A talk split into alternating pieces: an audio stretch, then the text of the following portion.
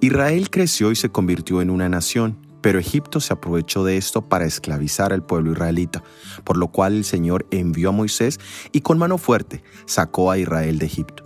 El éxodo de Israel es también un tipo de la salida del Mesías de Egipto, ya que Egipto no era su hogar, había una misión que cumplir fuera de allí. Jesús, de la misma manera, no permanecería mucho tiempo en Egipto, solo sería algo temporal. Jesús permaneció en Egipto con su familia hasta la muerte de Herodes, tal como lo dice Mateo capítulo 2 versículo 15.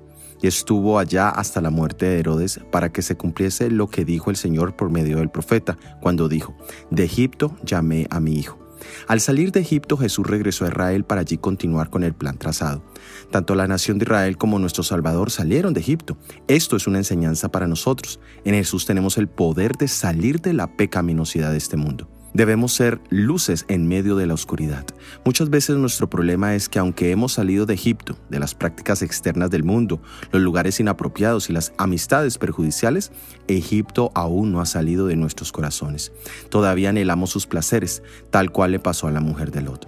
Esto es tener un corazón dividido. Pero si el Hijo nos libertara, seremos libres verdaderamente.